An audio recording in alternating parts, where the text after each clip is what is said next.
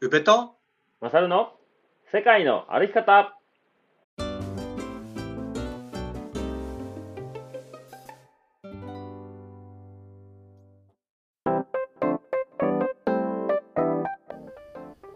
世界の歩き方番組パーソナリティの宇部と。マサルです。この番組は世界一周とロングトレイルの旅をしてきた宇部とマサルが日常の気づきや旅から得たこと学んだこと旅のエピソードを踏まえてお話しする番組でございます。配信は毎週土曜日20時となっております。よろしくお願いします。よろしくお願いします。はい本日2月の26日ですね。はい。はい、えー2月ももう終わりに、えーなろうとしてるんですけど、えー3月ねいろいろイベントがございますのでその告知を先にさせていただきますよ。はいお願いしますはい。えーっとですね。えーっと3月の5日土曜日ですね、えーはいはい。長野でですね世界の歩き方のトークイベントを開催させていただくことになりました。パチパチパチパチパチパチパチはい、えーこれはですねあのクラウドファンディングでですね、えー、宇部と勝が会いに来ますよっていう、えー一番高額のリターンを購入いただいた、えーこのポッドキャストでもおなじみの宮下さんがですね購入いただいて、えー、と僕たち2人が会いに行きますという話から、えーイベントが立ち上がったという経緯でございます。はいはい、で場所はですね、えー長野駅から徒歩10分ぐらいだと思うんですけど、えーはいはいのえーライトハウスという建物の2階にある場所でやらせていただきます。はい。はい。えー1階にはねナチュラルアンカーズさんというアウトドアショップと,、えーっと飲食店、えーっとね、名前がね順番忘れたんですけどノースサウスウエストイーストだったと思います。ああはいはいはい。はい、の、え2階で、えーイベントさせていただきます。うん。はい。で時間がですね、えー11時から16時は、えー入場無料ということで、まあ、僕たちのロングトレイルの、まあ、地図やら写真やら日記やらテントやら道具やら、うんいろいろ展示させていただきますんで、まあ、僕たち2人も、えー在籍してますんで、えーよかったら、えー顔を出していただければと思います。はいで17時以降はですね世界の歩き方のトークイベントとしまして、えー20名ぐらいの方を、えー対象に、えーまあ、トークイベントをさせていただくということになっております。はいはい、で詳細だとか予約方法みたいなのは、えー宮下さんが配信するということになってますんで、えー宮下さんのインスタグラムのアカウントもしくは、えー Voicyのチャンネルをチェックしていただければ、えー情報が出てくると思います。はい。はい、なので、インスタグラムの宮下さんのアカウントをここでご紹介しておきますね。えーインスタのアカウント名がメイドイン宮下と検索いただくか、えー Voicyのリンゴと食欲と私というチャンネルを、えーチェックいただければ予約方法等々わかると思いますので、えーご興味ある方はチェックいただければと思います。はい。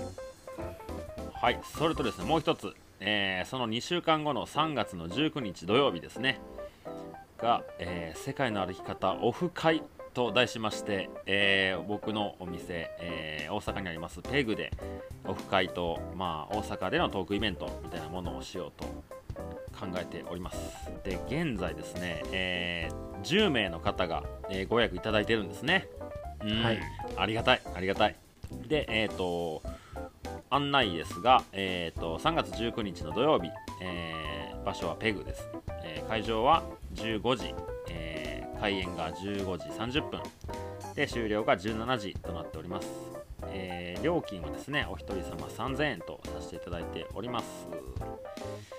で、えー、と当日ですね、まあこの時間にちょっと参加できないけど夜なら行けますよっていう方がもしいらっしゃいましたら17時以降はですね、まあ、オフ会というかトークイベントに参加いただいた方も、えーですしその後、えー来れる方も含めてみんなでこう交流会というか、えー普段僕が、えーお店で提供して値段よりもちょっとお安くして、えーお酒は提供お酒とソフトドリンクかな、まあ、提供させていただきますんでみんなでワイワイ盛り上がれたらなと思っております。であのお食事とかはねこちらからご用意する予定はないので、まあ、あのどこかで食べてきていただいても結構ですしどっかで買って、えー持ち込んでいただいても全然構いません、で、えーっとイベントは残り、え5席となっておりまして、えーご予約の方はマサルに DM をいただければと思います。で17時以降の参加の方も念のため僕に DM いただければ当日スムーズに、えー懇親会じゃないわ交流会に参加できると思いますので、よろしくお願いします。はい。いはいお知らせは以上でございますね。やーすごいですね。10人。すごいっすね。そラジオの告知だけでうん。10人、ねそう。手を挙げてくれて。うそうそうそうそう。やっぱりねあのこう真のリスナーさんに来ていただきたいなって気持ちがやはり強いので。はい。であのね一人で参加するのちょっと気まずいなとかっていう方もしかしているかもしれないですけど今連絡いただいてる方ねあの本当にハイキングとかしないんですとか私とかうん。俺とかが一人で行ってもいいんですかみたいな感じの方もいらっしゃいますんでうん。もう全然あの一人での参加大大大歓迎でございます。はいあ全然あの山とか行ったことないですとかテントなんて持ってないですとか全然大丈夫です。そうですね。あの聞いてるか聞いてないかが、はい。そう それだけで。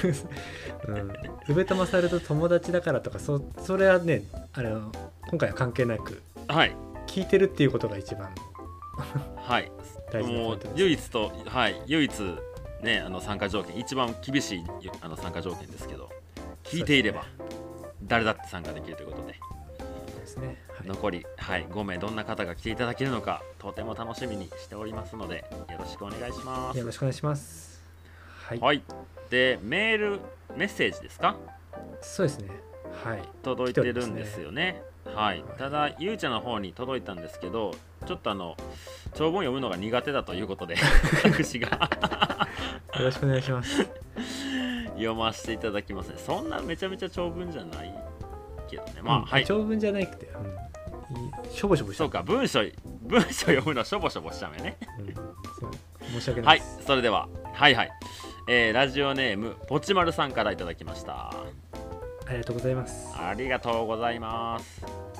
えー突然の DM 失礼します。いつも世界のやり方を楽しく聞いています。1周年おめでとうございます。ありがとうござい恐縮です。恐縮です。ありがとうございます。はい、えー私は会社員ですが、家が農家のため、えー季節によっては休日100勝をしています。先日の配信で宇部さんが古典ラジオを聞いている話を伺い私は去年の夏に古典ラジオに出会いそこから一気聞きして古典ラジオは農家と相性いいなと勝手に思っていました はい いやーでもいいと思う僕も最近ね、途中からまた聞き出してあの教育あたりのとこなんで結構進んでるんやけどいいですね、はい、自転車のサイクそうサイクリング中とか超いい。うん。はいははい。い、あと古典の深井さんが配信している超相対性理論という番組を聞いていたらサンティアゴ・でコンポステーラのことがい話題の一部となっている回がありました。すでにご存知でしたらすいません。上の巡礼の配信を聞いた直後だったのでホタテ貝とか教会とか思い浮かべると同時に数日間の間に別々の人からあまり馴染みのない同じワードを聞いた偶然に驚きましたはい、長文失礼いたしました。上の巡礼後編も楽しみにしています。といったお手やりお便りでしたね。タイムリーな話題が提供できましたね僕らあ ねえ、ありがとうございます。りがとうございますへえ、僕ちょっとその超相対性理論まで何回かは聞いてるんやけど、はい最近の最新までは追いついてないんで、うん。カミーノのサンティアゴ・でコンポステラの話してるとは。まさかあの深井さんと同じようなテーマを話してるなんて。知的ですね僕ら。知的？いやもうネットの情報ばっか書き集めるだけやから。もうその時点でもう全然知的さがなないよね。いや多分ね分かんないけど深井さんは歩いてないと思う。ああはいはいはい。うん歩いてたとしてもフランス人の道だけやと思うな。はいだからやっぱこっちの方があの実体験としてのね情報は。はい百百分は一見にしかず的なところで言うとね。もうそこそこしか言えへんからなこっちの2人は。いやでも僕もあの何そのメッセージを見てうん。ちょっと聞いてみたんですけど、スーパー難しいっすか？難しかったねそうねまあスーパー難しいですよっていう感じのラジオやもんね。うん、なんか古典ラジオもう分からない人は聞かなくていいって感じやもん。そうそうそうそう。古典ラジオっうん。てそういうものをいかに分かりやすくっていうか楽しいものだよ、歴史ってっていうので伝えてくれてるけどあれは本当、その世界のね何 なんか自分の言葉で分かる人にだけ伝わってればいいよっていうスタンスでやってるから、うんうん 僕らなんか全然置いてきぼれですよね、そうそうそうそう。まあ仕方ないよね。うん。それぞれのえー特色がございますから。うん、そんなラジオと同等に並べてもらえるだけでもちょっと 光栄ですけど。いや光栄ですね。それでですねあの今回のねあのタイトルですね「はい春を見つけるを見つけた」と題しておりますがこれは何かあってのこのタイトルなんですよね。そうですね。もうすぐ3月になるっていうのもまあないないな、うん。それはないな。それはないな。まだ春じゃないもんね、うん、それは関係ないな。うあれですよ。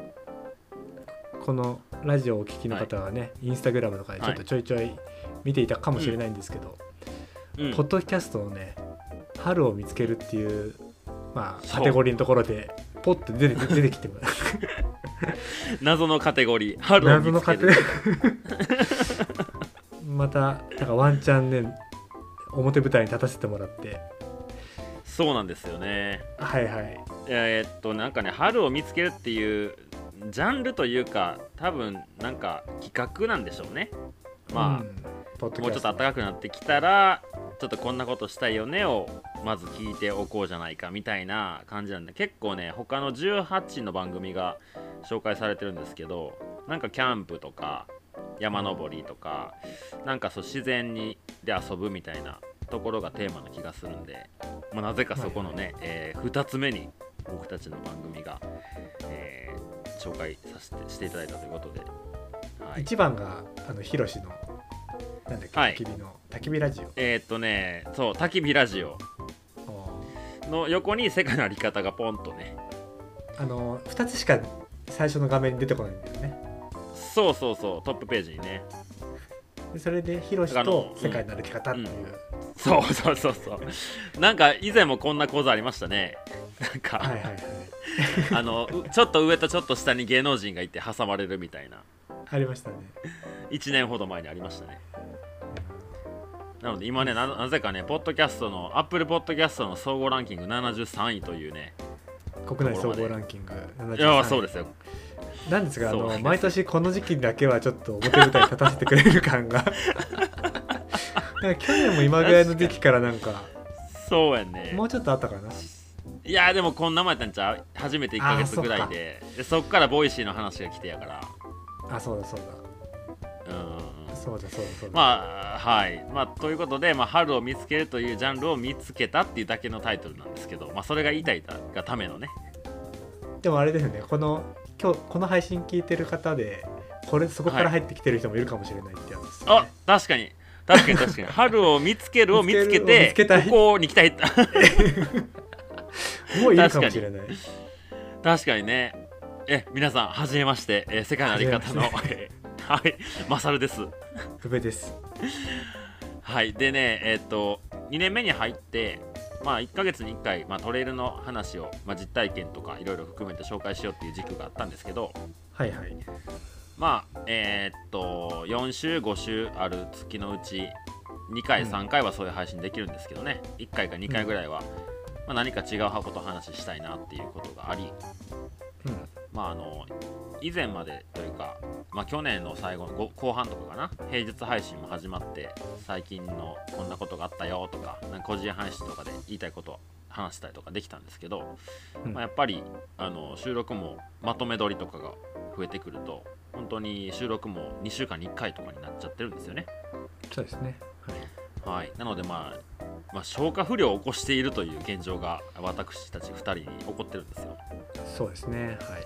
うん、なのでまあそういった消化不良を消化するような、えー回。回が、はい、月に1回ぐらい。1回か2回。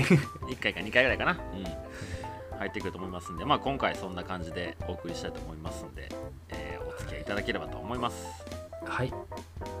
はい。それでは、えー本編スタートです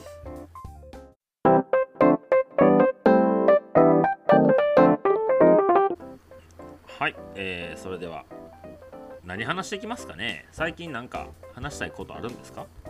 そうですね。やっぱいろいろとうん。あの日常思ったこととかメモをしていくと、これうん話したいなってこと溜まってくんですよ。うん。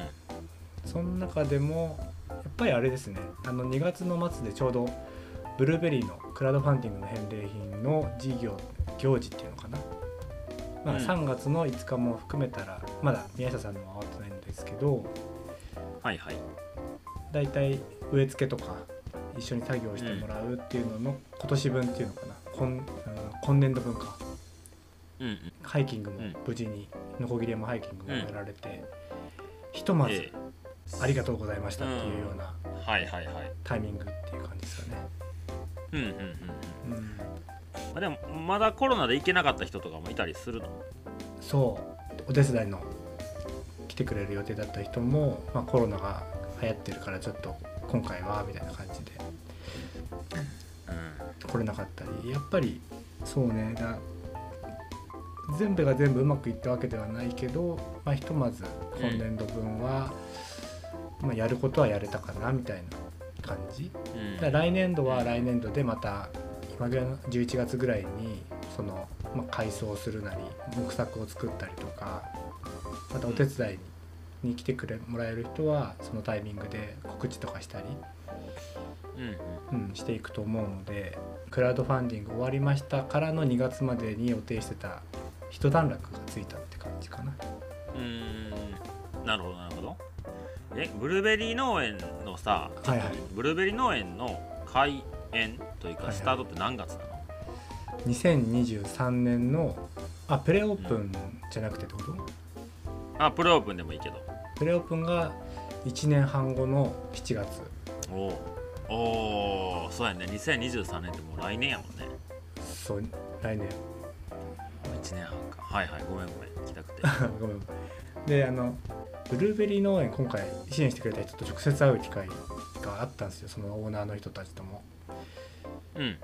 で自分が知ってる人もそうだし全く知らない人が支援してくれたっていうのもやっぱり顔を見て話してでインスタのユーザー名と一致してしてなかった人が後から何、はい。投稿して気づくみたいなこともあったわけですよ、だからすごいなんか嬉しいし嬉しいっていうかなんか 複雑っていうかなんかなんか変な感情で。あの人が今喋ってた人なんかそれっぽい初め初めましての体で僕はいろいろと語ってたけどその人から僕のを見たらいろいろと知ってるわけじゃん。多分ラジオも聞いてくれてるんでしょうし。ね。なんかそこのミスマな温度温度差っていうのかな。ラジオ聞いてますよって言われたら知ってる体でなんかいろいろとそこから話せるけど知らない体でなんかたまたまあったから支援しましたみたいなスタンスでいらいいていられるとなんかうん。手ちょっと違うよね。なんかこっちも、うん。うん。わかるよ。すごいわかる。すごいわかります。うまく言えないけど。あのうん店をまあやってて、まあ、言うて営業した日はそんなに多くないけど、まあうん。あのい一元さんというか、まあ、だ誰かなこの人っていう人が来てくれててね。でまあああいう場所ねそんなに目立つ場所でもないしそんなにこう僕の SNS ぐらいしか告知してないようなお店やからなんかそんなにこう人がわっと来る一元さんがバンバン来るみたいなとこじゃないやろうなと思ってたのよ。はいはい。であのオープンした3日間かな？141516、うん、の、えーどどっかのタイミングでなんかこう誰なんやろなこの人っていう人が入ってくるんだよねでななんで知ってるんですか？みたいな話からは入ってとりあえず。うんそうね。はいはい。そう。でまあそれであの「いやインスタ見てたんでフォローしてきました」って。言ってくれたああそうなんすねっていう話で、こう 僕は探りに行ってたんよね。うん。うん、であでもその人のアカウントがどうとかはもう全く僕も分からへんけど、まあ、なんか見てくれてる人なんやっていうので後々こうなんかストーリーズでシェアしてくれたりとかしてあこのアカウントの人があの人ねっていうのがやっと紐づいたみたいな。あるね。そういうのはねありますね。いやそういうのをねちょっと日々感じてますけど僕は。最近。うん。どうですか？マサルさんは。何か？そうね。最近ねうんそうねあのまあニセコ行ってね携帯なくして骨折って帰ってきたでしょ？とんでもハプニング。ででまあ今携帯はあるんですけど、まあ、アプリがこう前だあ Apple ID がちょっとこう今ロックかかってる状態で、うん。まあ、ただで電話ができて時間が分かる高機能な塊を持ってるだけなんですよ僕は。まああのサファリとかネットはつながるんやけどアプリが入れれなくてまあまあそその話じゃなくて、まあ、そのニセコで滞在してた時のはいはい。話なんやけどえっ、とまこっちゃん？うん。うん宇部君分かるよね？うん。でまあえーっとね、まあ、ラジオとか SNS でつながった去年の6月ぐらいに知り合った人で、まあ、うん。彼とまあ仲良くなって向こうでイベントさせてもらったりとかあって、まあ、彼に会いに行きいろいろ向こうでも楽しい遊びをさせてもらいみたいな滞在だったんやけど、やっぱねコミュニティの心地よさがねすげえ。マジで。ああニセコの？ニセコのそのまこっちゃん周りの人たちというかあとねスプラウトコーヒーっていうコーヒーショップがあってはいはい。でそこの、えー、と夫婦で経営されてるんやけどうんでその、えー、とコーヒーショップの、まあ、真横の敷地にキャンプゴーっていう、まあ、複合施設みたいなのがあってうん。でそこに、えーまこっちゃんが店主を務めてるストライドラボっていう、まあしえーショップアウトドアのショップがあったり、うん。えー横に、えー、と量り売りとかやってるピラムっていうそういうお店があったりで自転車屋さんがあったりとか、まあ、常にそこに行けば誰かがいてるのね。うん。でその前には、えー、と移動販売車で、えー、といつもこうそこにいて。えっとど忘れした？なんなんて名前やったっけな？めちゃめちゃ食ったんやけどな。えー、すいません。すぐ思い出せないです。はい。思い出せないですね。あまあ本当にいつも行けばは いつも行けばね同じ人がいるというか。うそれってさまあゆうちゃんと家んうん。がそうやん。家に帰りゃというかまあ大体ね両親と一緒に生活してるから顔を見せる人は一緒やけどさ、うん。まあ、僕みたいに一人暮らしをしてたらうん。こう毎日会う人ってそんないないのよ。あ。あはいはい。でで僕前までさゲストハウス住んでたからさうん。絶対誰かと会ってたの毎日同じ人と。そうね。はいはい。そう。でそれが結構僕当たり前やったのね大阪での生活で。うん。でまああの大阪以外でもオーストラリアでもバッパーで生活したからまあ60人ぐらいがいつも一緒にいてみたいな。でそういうところに身を置きすぎたからなのかなんか今こう大阪で、まあ、お店も今休業中でで毎日顔合わせる人っていうのがいなくてはいはい。まあそんな中でニセコでのこう1週間だけの滞在やったけどなんか毎日「また明日ね」とか「次の日おはよう」とか言える人がいるっていうのがなんかすごいねなんか豊かなもんなんやなって改めて再認識できたよね。ほう。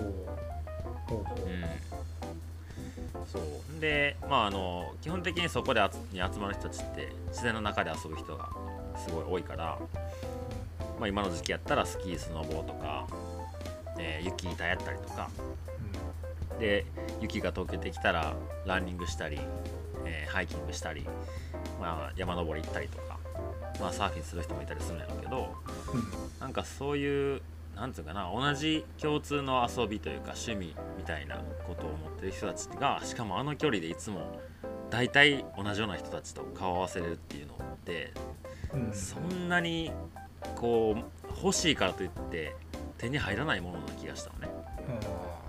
そういう関係性を。そうねそうそう。そうまあそれこそあのお金で買えないやつですよ。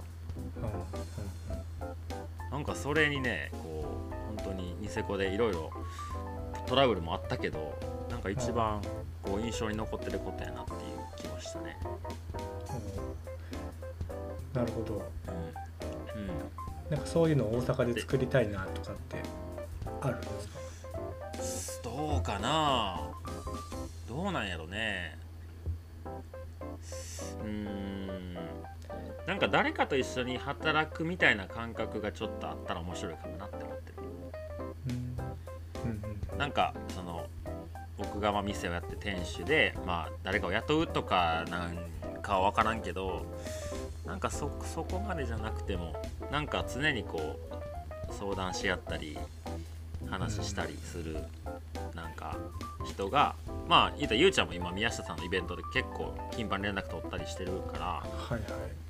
まあまああの距離は遠いとはいえそういう存在ではあるんやけどなんかな何の用事もなく顔を合わす人たちってうんうん。なんかいいじゃんって最近思い出した。うん。うんなん。かテナントの横列のお店の人と顔見知りになるって感覚に近いかうーんまあなのかな。でもなんかそれはまあもちろんそのね人との関係性をどう作っていくかやろうけど。まあ友達ではないけどほぼ友達ぐらいの距離感に見えんのよ。そのニセコのコミュニティのうん。感覚って、まあその人の家に遊びに行ったりとか、うん。まあプライベートでも一緒に遊ぶしとか。うなんかその辺の感覚ってまあ僕が思っちゃってるだけなんかもしれんけど僕の店の横にある散髪屋のおっちゃんとはそうなれへんやろなって思っちゃってるしさんなるほどね、そう店の前の塾のおっちゃんとはまあそうはななりにくいんかなってうん思っちゃってるから、うん。まあ、でも僕はやっぱ今までこう大阪って場所にこうずっといなかったからまあいいも悪いもやけど全国に知り合いがいてはいはい。大阪だけにいるわけじゃないからなんかまあそれは僕が歩んできた道やから仕方ないかなって気はするけどまあそういうところがまあ大阪でも自分がなんか関わってやっていけたらいいのかなと思ってるかな。うん。なるほど。うんかあれっすね。でも隣の芝生は青く見える説はある気がするけどね。まあまあもちろん、もちろんいいコミュニティはコミュニティであると思うんだけどなんかその人たちもないものをマサルが今やってたりもすると思うんですよ。うんうんうんマサルのそういう自由な感じの風になれたらなとかっていう人もいるだろうし、うん。うんなんだろう湯葉農場だってさすごく理想だなって思うけど実際中に入ってる人たちはどう、う？ん。それが当たり前だしなんかそんね。ないいもんじゃないっていう表現をする人もいるだろうし、いてたね。うん、あれでもすごく僕らにとってはこれぞ何？昭和の豊かさやみたいな感じの雰囲気あったじゃん。そうあったね。うん。うん。確かに確かに、うん、まあ多分今そのひ人と会えてる数がまあそのなんつうかな。まあ店をこうなんとかみんなに手伝ってもらいながら作り上げたものでの、えー実感が分けてない部分が多いと思ああうしそうかもね。うそういうコミュニティになっていくお店じゃん、んうんマサルのお店自体がさ。そうね。それを実際に表現してるのを目の当たりにするとうんいいなってなるのかもしれないし。そうやと思う。でちょっとこうなんつうんかな。まあ少ない営業日やったけどその中でも2回3回足運んでくれる人がいたのね。初めて会う人で。はいはい。でもともと僕のことを知らなくていろんな人のきっかけで来てくれた人とかがいててなんかそういう人たちが気に入ってくれてなんか、まあ、ハイキングのイベントを立てるの俺好きなんでここでみんなで一緒に行きたいねとかって話がもうできててかそれでもうもうちょっとこう時間を重ねていってこう、はいはい気持ちを共有していったらそれがじ実現できそうな雰囲気があったのをこう今できてないっていうのがなんか余計外の周りの芝が青く見えてるあの原因なんかもね、う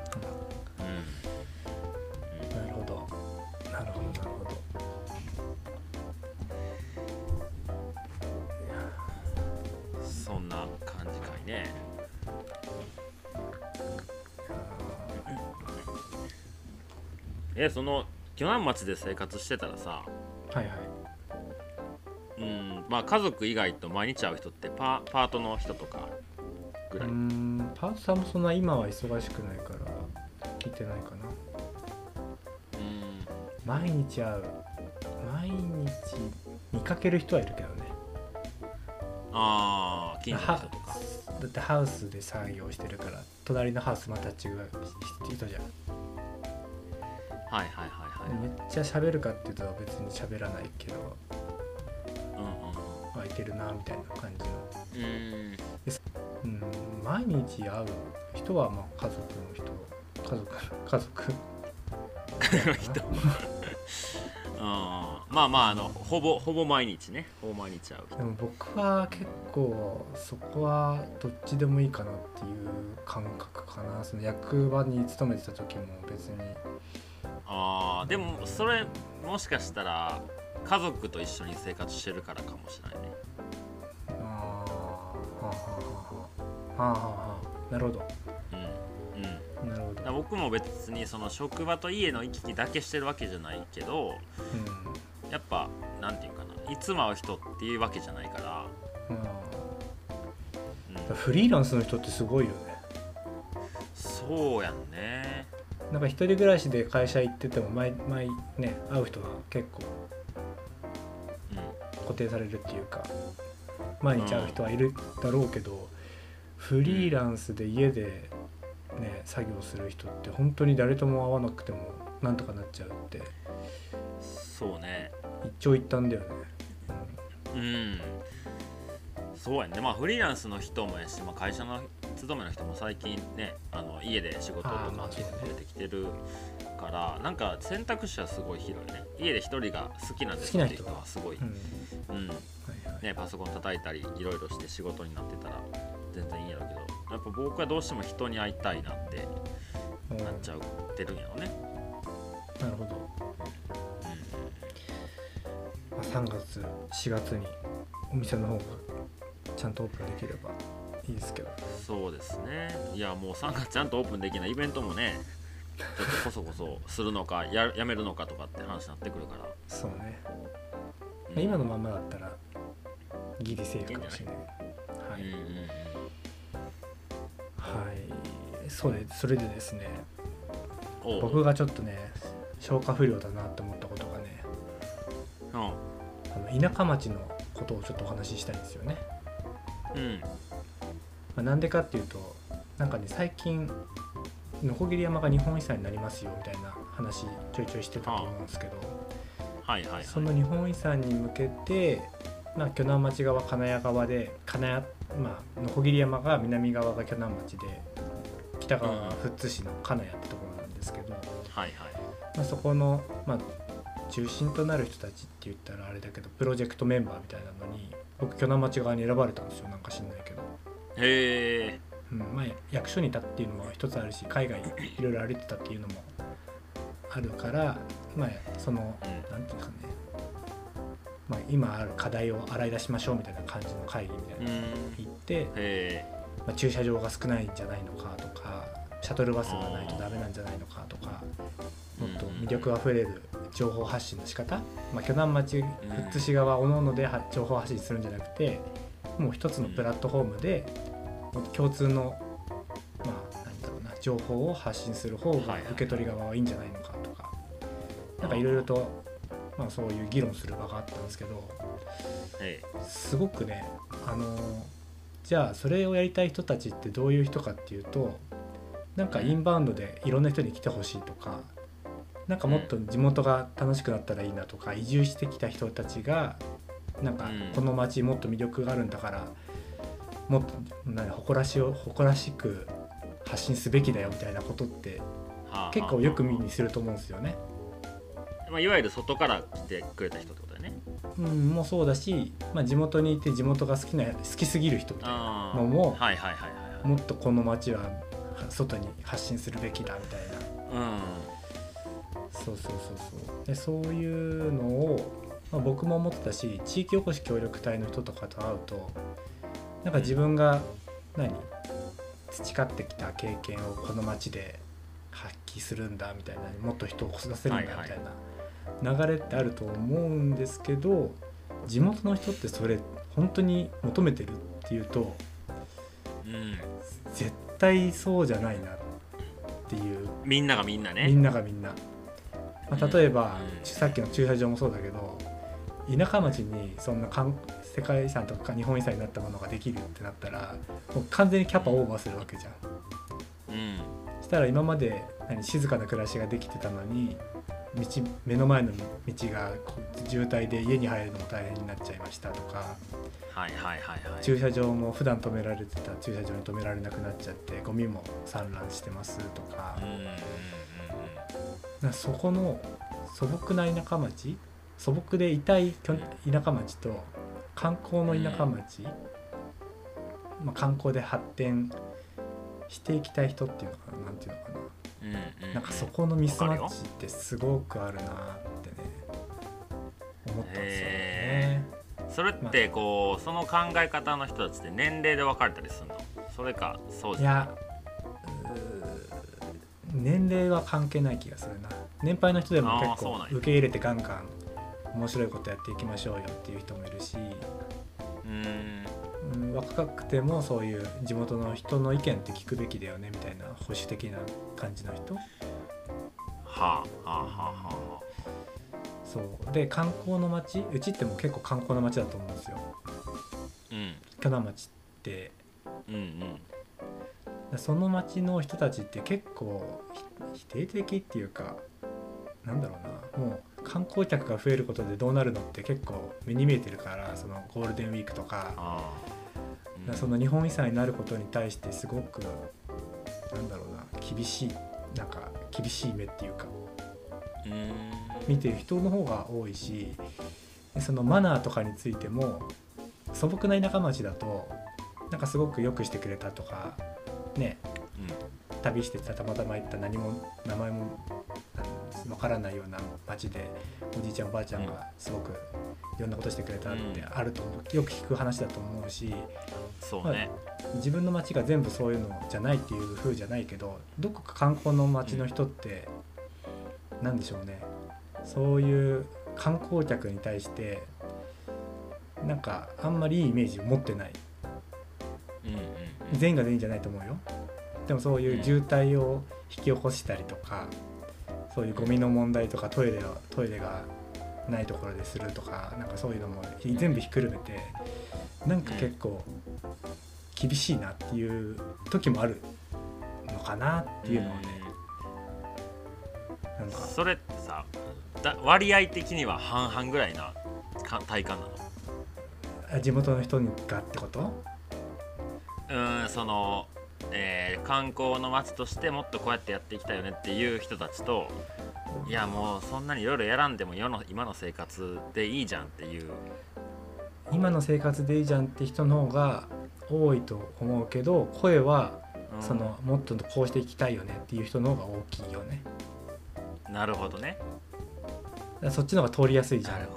なんかアクティブだしさ、そらそうやね。前向きやし声も大きく広がっていくよね。うん。なんかねそこら辺のギャップ難しいなって。けでも何もせずに、ね、自治体もどんどん衰退していっちゃうことがいいわけでもないからやっぱり地元の人がお金を稼げるような人が来て自分の事業もなんか新しいことやるっていう活気の方に目を向けることも大事だしそこのなんかねになんかパワーバランスっていうのかなそうやね。どっちが絶対的にいいっていう答えがないよねこの話は。そうそう。そのみんながみんなこっち向いて歩いていきましょうってことがやっぱり難しいよね。人がたくさん関わってくるというかなってくると、う。ん、でもなんかさそのこう根本的にいろんなものって変化していくやん。自分の考えだとか。なんかちょっと新しいこと始めてみたいなっていうの個人ベースでも起こってくる話やん。はいはい、それこそ僕も最近あの携帯にアプリが入らへんからあの携帯触る時間が減ってね。うん、はいはい。最近本あの読めてなかったなと思ってちょっと何冊か本読んだりとかしてんだけど、うん。うん、もうアマゾンで毎日1冊ぐらい買って1日2日で1冊ぐらいのペースで読んでんだよね。いい習慣ですね。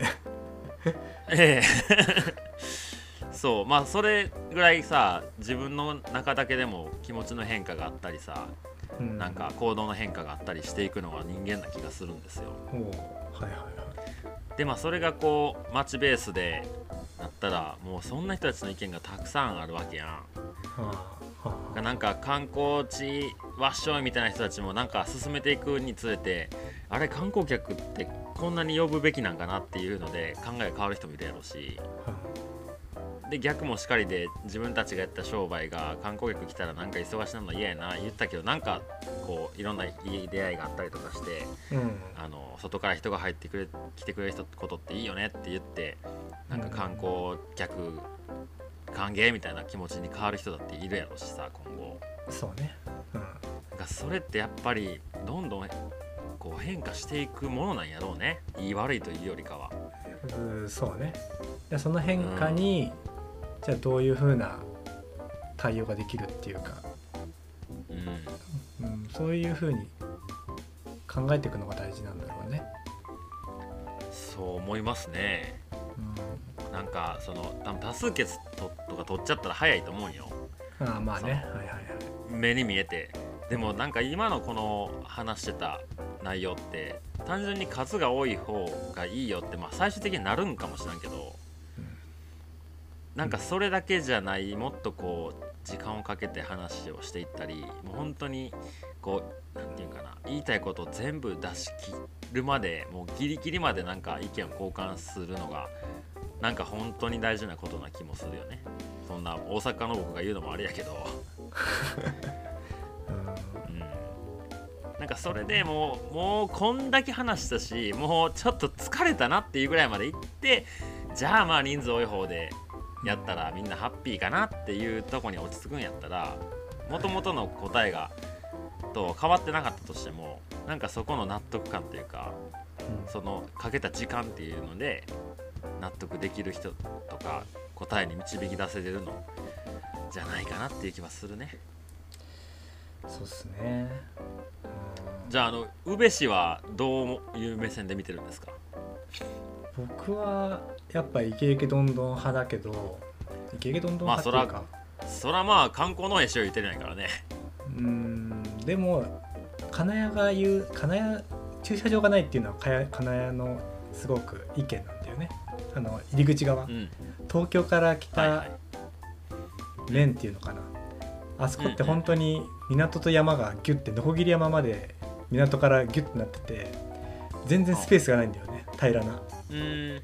あそこが入り口になってるからロープウェイ行くのにも車は路上駐車じゃないけどもう何？うん。家の目の前ロープウェイで1時間待ちでダーってなってたりするんですよ。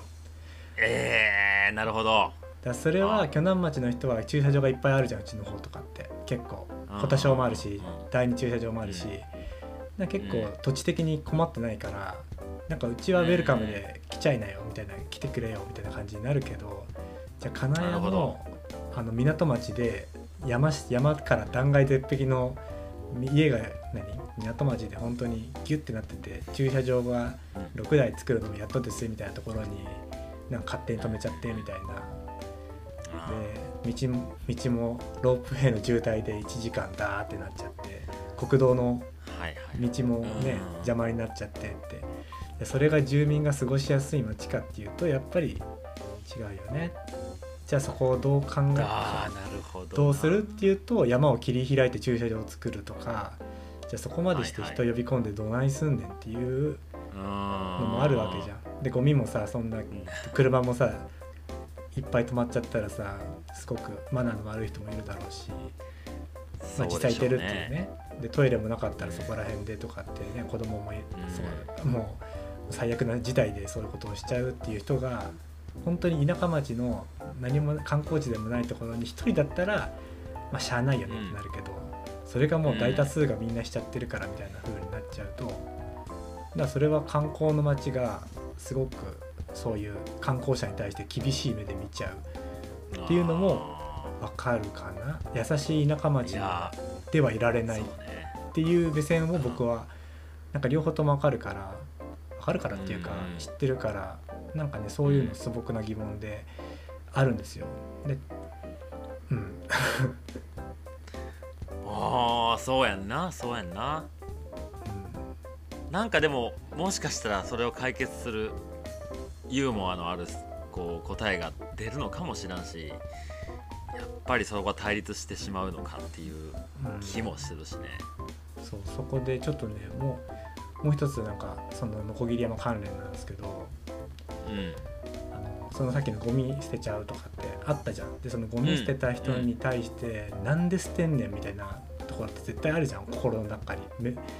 山の中で？山の中でじゃなくても日常的にポイなんかタバコとかを捨てたりとか、うん、使い捨てのコンタクトレンズがぐちぐちしちゃったからポイって捨てたりとか,、なんかたまにそういう光景見ると、うん、なんでこいつはこうすんだろうみたいな、うんうんうん、ちょっとそこにイラッとする自分がいるわけですよ。うんうん、まあめったにいないけどねそんなポイ捨てするっていう人も。まあ大阪結構多いけどね。あそう夜の街のエリアやとね。うん、でこの間それこそ宮下さんなんかと山登りのこぎり山ちょっと登ったんですよ、うん、ハイキングで。うんうんうん、でやっぱり観光観光地のトレイルっていうかまあ人もまあそこそこ登る道なのかな。まあちょっとゴミとか、うん、なんか昭和の雰囲気のあるゴミとかがたまにあるわけですよ。はあはあはいはいはい。あるじゃん。やつね。うんうんうん。なんで なんで捨てるんだろうなっていう思いもありながらもなんかボラそのまあそういう思いもあるじゃん歩いてると。うんうん、であの僕も別にゴミ拾いとか全くしないわけでもないしボランティア活動とかで、うん、その佐久間ダムっていうところでみんなで清掃しましょうって言った時はでみんなでゴミ拾い集めて草刈りしてみたいな。全然その拾うことに対して抵抗はないんですけどでそういう山登りで普段からねゴミ見つけたら取る習慣があるかっていうと正直ないんですよ。うんうんうん、で PCT の時もたまにあるじゃん。真新しい悪気があって落としたんじゃないだろうなってゴミとか。そうね。うんうん。あるね。そういう時に俺はこれ拾えるのかみたいな時とかは、まあ、拾う時もあるし、俺はこれでも拾えない拾えない人間なのかみたいな ちょっと自問自答される時あるじゃん。あるね。試される時あるね。試される時あるじゃん。うん、で確かに拾ったこともあるけど拾わなかったことも全然あるわけですよ。うん、でまあそういうノコギリ山でも同じような光景っていうかそういうところも点々とあって、うん、でたまたまそのまあ鋸南町側に降りてった時にまだ真新しいちっちゃいコンビニのビニール袋あるじゃん。はいはい。あの一番安いものか安いって買えないちっちゃいもの買って、うん、あれがまだ真新しいクシュクシュってなって下に落ちてたの。うん、でで自分これ拾うかなっては一瞬頭に置いたけど、うん、なんかそのまあその時2時1時2時とかだったのかな。でしゅでもう撮影とかもしてたし、3時から初めての苗木のオーナーの植え付けがあるとかであの、はい、時間的にもなんか結構あたふたしてたの自分的にね。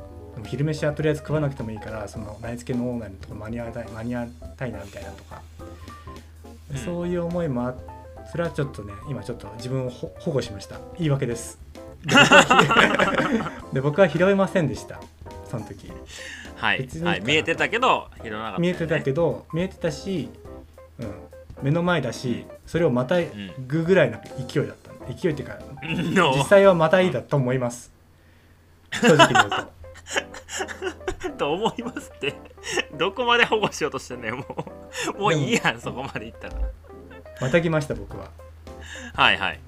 であるよそんなことだってで宮下さんが後ろから来て「あゴミ拾おう」っつって拾ったの。うん。うん。で拾った後にあの何？ゴミ箱ないゴミ袋ないやって言って。で一緒にいた、うん、あの愛さんに「ちょっとゴミ箱あります?」みたいな感じでって拾って。でそれで事なき得たんですけどなんか本当になんか自分なんか何を学んだんだろうっていう思いもあるしなんかすごくね、うん、あのなんで落とすんだろうっていうか自分がどうしたいかで変えられるものは変えてもいいいいしなんかね、うん、そういうことをすごくなんか感じさせてもらったっていうか。はいはいはいはい。なかなかなかなかいい話ですね。うん。なんかさその僕も大学の時にサッカー部でなんかね年に1回淀川の掃除をしに行くみたいなのがあったのよ。はいはいサッカー部全員で100人ぐらいで。であの OB 会長が、まあ、結構ご年配の方なんやけどもゴミ拾いは大事やいう感じの人で年に1回みんなで掃除しに行くんやけどうん。うんまあ練習したいのになんでゴミ拾いしに行かなあかんねんみたいな感じやん。選手からすりゃ。しかも淀川では俺ら遊んでへんしみたいな。うん。でまあ監督とかスタッフもみんな行って、まあ、みんなでゴミ拾いしてまあそれはちゃんとやる人もいりゃ面白おかしくやっていく人もいたりもうんうこそこそバレへんようにサボるやつもいたりまあいろんな人がいたんやけどはいはい。なんかね次の日のねあの全体ミーティングで、まあ、監督がいつも話すんだけどまあ昨日のゴミ拾いの話をしたのね。うん。であのまあ淀川のゴミ拾いしに行ってもう山ほどゴミあんのよ。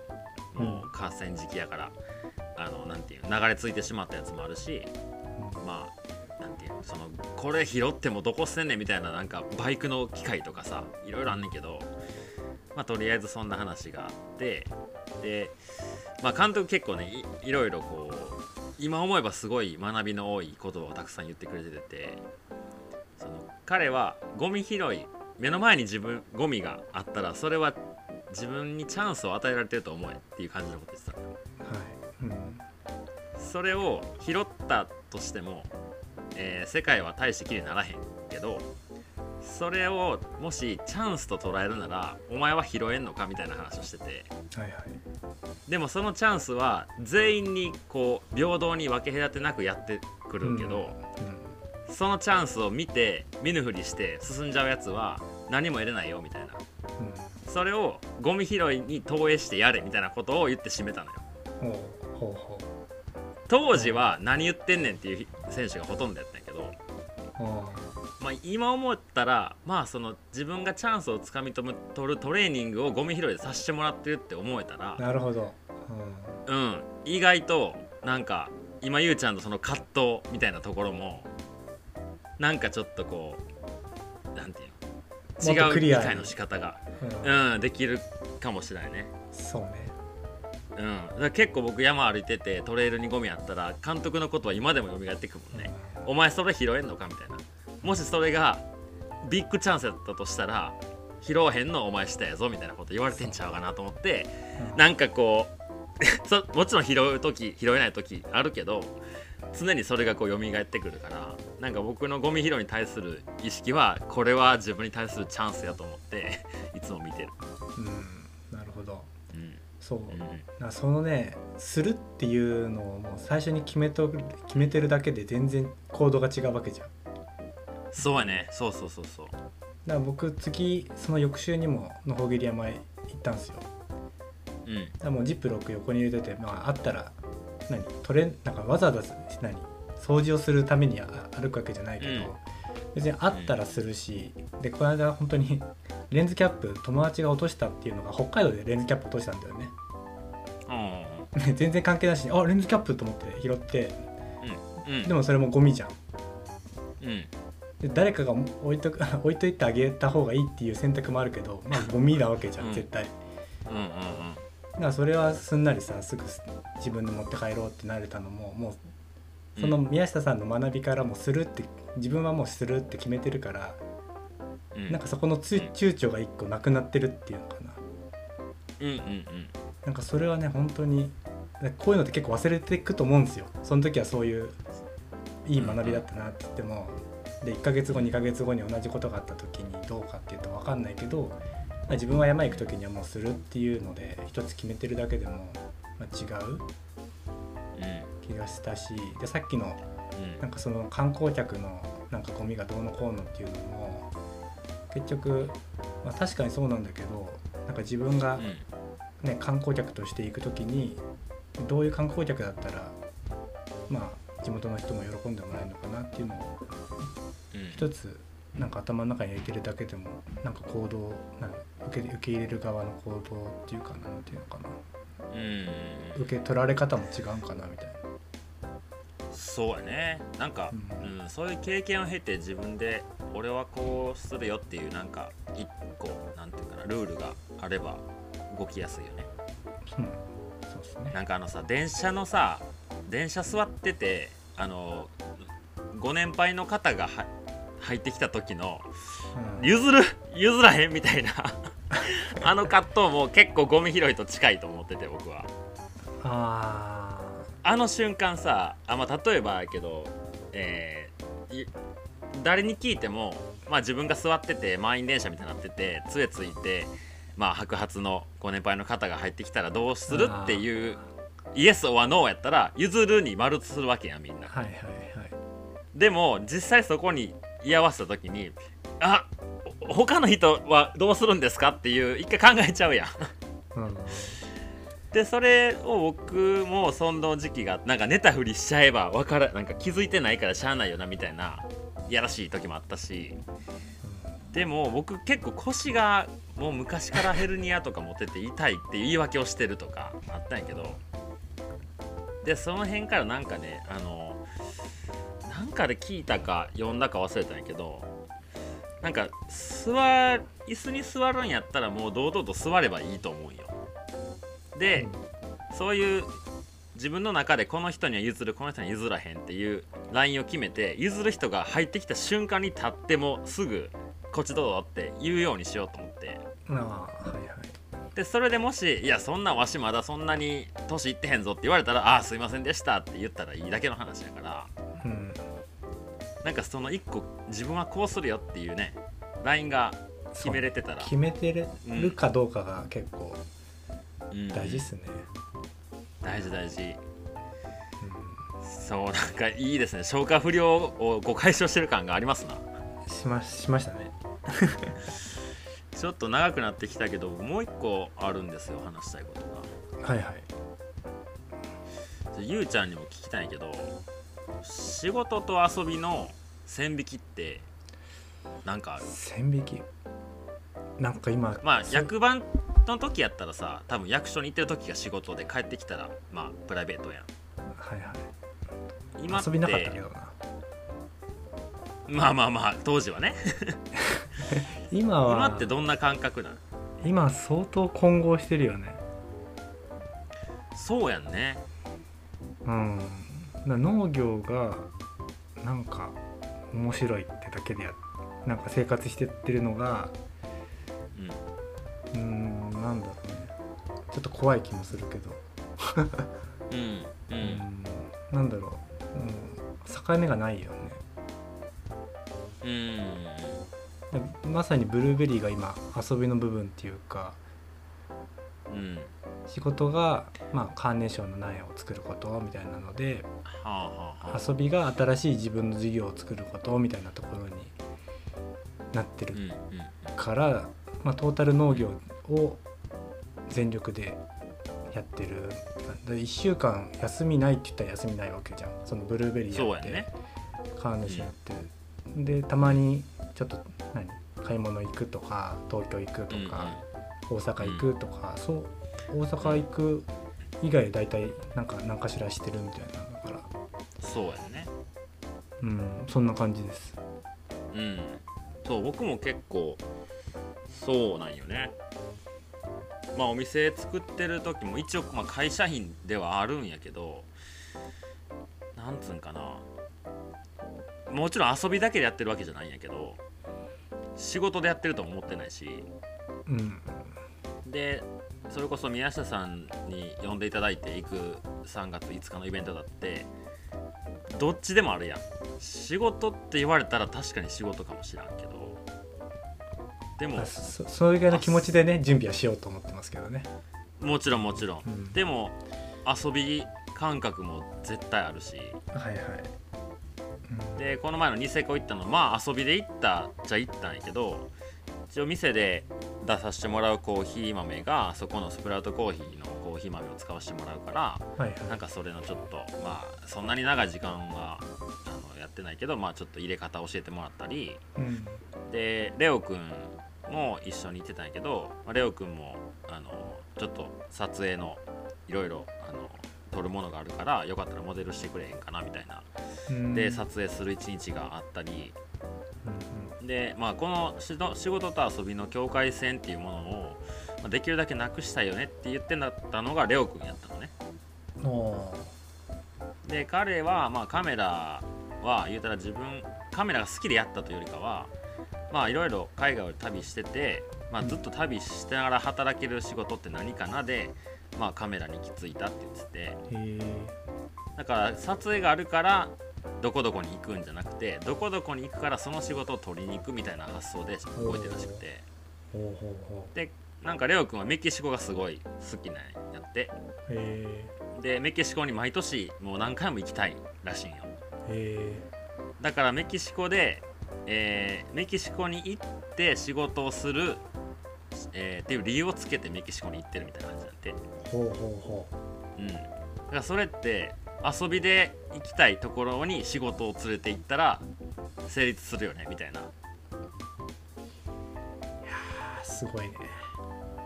そう。でその境界線をできるだけなくしたいって言ってたのがまあ彼の、まあ、仕事の考え方で。でまあちょっと話がまだ進むんやけど、まあ、レオくんのカメラの仕事ってまあ大きい仕事やったら予算で何百万みたいなのもらってこれでやってきてくれ。こういうさ撮影としてくれ。みたいな依頼が来て依頼というかまあ営業かけてるらしいんやけどうん。でまあそのものを撮ったり景色を撮るのか分からんけど、まあ、それに言うたらスタッフが行ったり、えー航空券も、えー、と車レンタカー代宿代ご飯代全部ひっくるめて何百万みたいな。うんうん。でその結局残った部分が自分のミリになるから、そんなに残らないんやってなんだかんだいいものを作れば作るほど。うん。であのーまあ、ロングトレイルをこの前アマトミトレイル一緒に歩いて、まあ、あれも、まあ、仕事として行ったけどまあ単純にハイキングしただけじゃだけやから遊びの部分もあんねんけどうんなんか歩きながら撮影していけて何か一つのものを、うん、仕事としてやっていけたら、まあ、機動力もあるしお金もかからへんしで基本的に歩いてるだけやからハイキングが楽しかったら遊びの要素がすごい強い中に、まあ、例えばそのモデルさんがつけてる手袋のなんていうかなメーカーに写真頼まれて使っ取りに行ったとかその靴がとか帽子がとかなんかそういう風にするだけですごいリアルな絵も撮れるしでまあ自分の仕事にもなるしみたいなんでマサルくんと一緒にロングトレイルっていうものをつなんか軸に置いてそういう遊び方ができたらいいと思うんだよねって話をすごいいろいろしててね2人で、ううんん。なんかそういう話をニセコでしててうん。なんかその仕事と遊びの境界線っていうのが僕もなんかもう気がつけばあんまりないなって思っててさ。うん。なんかそんなんがゆうちゃんがどう思ってんのかなっていうのも初めて聞いたんやけど聞きたくて、うん。うん。うまあおかげさまでそれがまあ寄せてる感じはあるけどね。ん、どっちを？どっちに？自分がなんだろうな農業で楽しめる農業ってフィールドで楽しめるようにどうするかっていうのでブルーベリーうん。選んでる感じもする。あーレオくんみたいに旅で旅の延長線にそれがねた旅ってまさに遊びの部分じゃん、それを仕事にするのにっていうところの発想よりも仕事がまず決まっててそれを楽しむのにどうするかっていう感じかな、だそこのうん。違いは近いようで違う気がするな。それレオくんの方がすごいと思う。まあすごいすごくないわ。すごいってか中に難しい。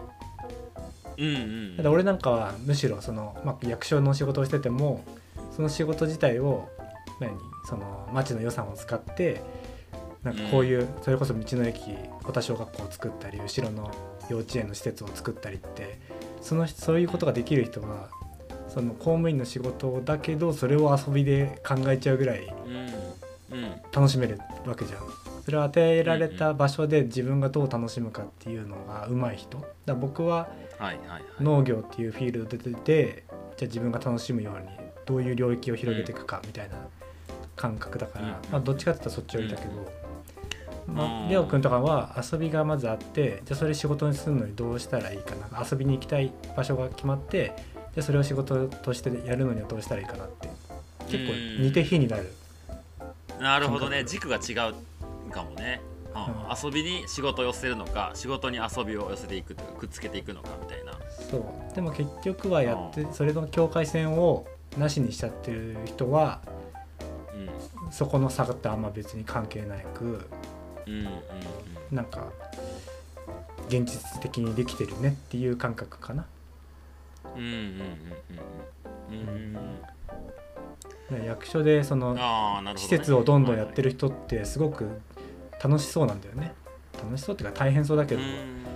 自分の力がその町の予算を使ってこういう施設作りますでそれだけ大きい、ね、インパクトを与えられるわけじゃん。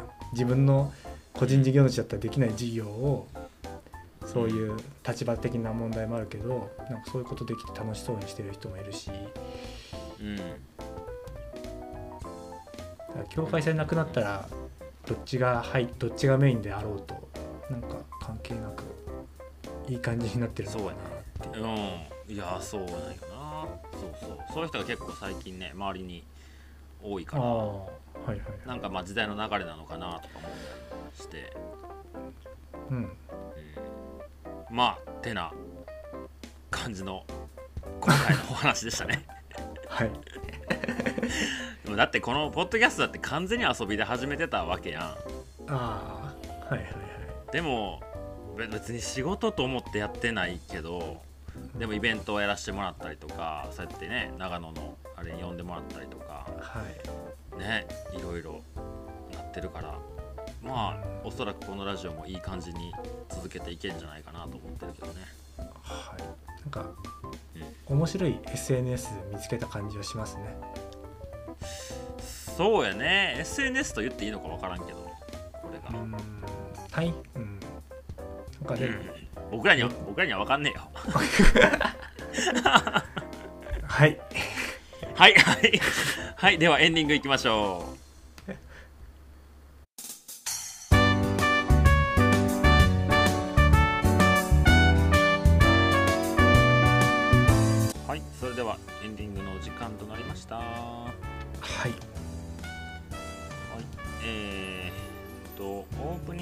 時にもお知らせしました、えー宮下さんのイベント関係の方は、えー宮下さんのインスタのアカウントをチェックしてくださいっていうことですね。はい。はい、で、えー、と3月19日に大阪である世界の歩き方のオフ会、えーまあ、トークイベントに関しては、えー参加の、えーご希望の方はマサルに DM をいただき、えー残り5名ですね。そうですね。5名です。となっ。はいはいで、えー、と17時以降だったら参加できますよっていう方は、まあ、あの交流会になりますけど、えー参加いただけますんでその方も念のため DM いただければ、えースムーズかと思います。はい。19日の方の、えーあれこれを僕に DM いただければと思います、えーインスタグラムのアカウントが MASMA43 まさま43でインスタグラムやってますんで DM いただければと思いますでいします3月5日、はい、よろしくお願いします。3月5日、あのこのポッドキャスト聞いていただいている方もご参加いただければ、えー嬉しいんですけど、今はね、準備をしておりますね。そうですねはいうん。あ会場行ったことあんのが僕だけなんよね。うんそうなんですねで、ゆうちゃんがその会場、まあ、写真ベースでしか見れてないけど、うん昨日ね、写真共有して、ちょっと広いし広いし、掲示する場所が窓が多いから、掲示むずいなとか。うん、いろいろこうわからない部分が多い中進めてますけど、まああのー展示物に関しては結構僕とゆうちゃんそれぞれ写真をまあ額装して、えー掲示するのとかまああとは僕は結構当時に日記書いてたんでその日記も持って行ったりしようかなとまあ歩いたアメリカ3本の地図とかもありますし、まあ、ゆうちゃんで言ったら、まあ、アメリカの PCT アリゾナトレイル以外のこともなんか掲掲示があったりするんですかね。そうですね。一応展示用に、まあ、写真を展示しようかなみたいな感じを考えておりますけど、うん。そうですね。でまあスライドを作りながら、まあ、まあロングトレのお話をメインにしていく形ですねそうですね。はい。うんうんであの宮下さんが司会進行していただくということをボイスで聞きましたけど、ね。はい。言ってましたね。持っていかれますよ。持っていかれますよ僕たち。いや 彼のトーク力に。ー本当ですよ。めっちゃすごいよねあの人も本 なんか言ってたよねそのノコギリ山のハイキングの話を。当に、宮下さんの方の Voicyで上げてたけど。なんかうん、まあすごい。まあすごい。べしゃりが。べしゃりがね。べしゃりがあれはプロですね。ちょっと鋸南町に逆輸入したいですもん、で まあ感情を込めて話すのがすごいうまいよね。まあそこら辺も含めてね3月5日に、うん期待して楽しみにしていってもらえればと思います。はーい。ではえーっと次回の配信が3月の5なんですよね。6か。5, 5なんですけどはい3月の5日土曜日なんですけど来週イベントなのでちょっとまあ、イベントのね感想やら何やらお話ししたいんでちょっと日曜日配信にはいはい。今回だけさせていただきますんで、えー来週は3月6日日曜日、えー8時から配信ということでよろしくお願いします。よろしくお願いしますはい、はい、それでは、えーまた次回お会いしましょう。さよなら。さよなら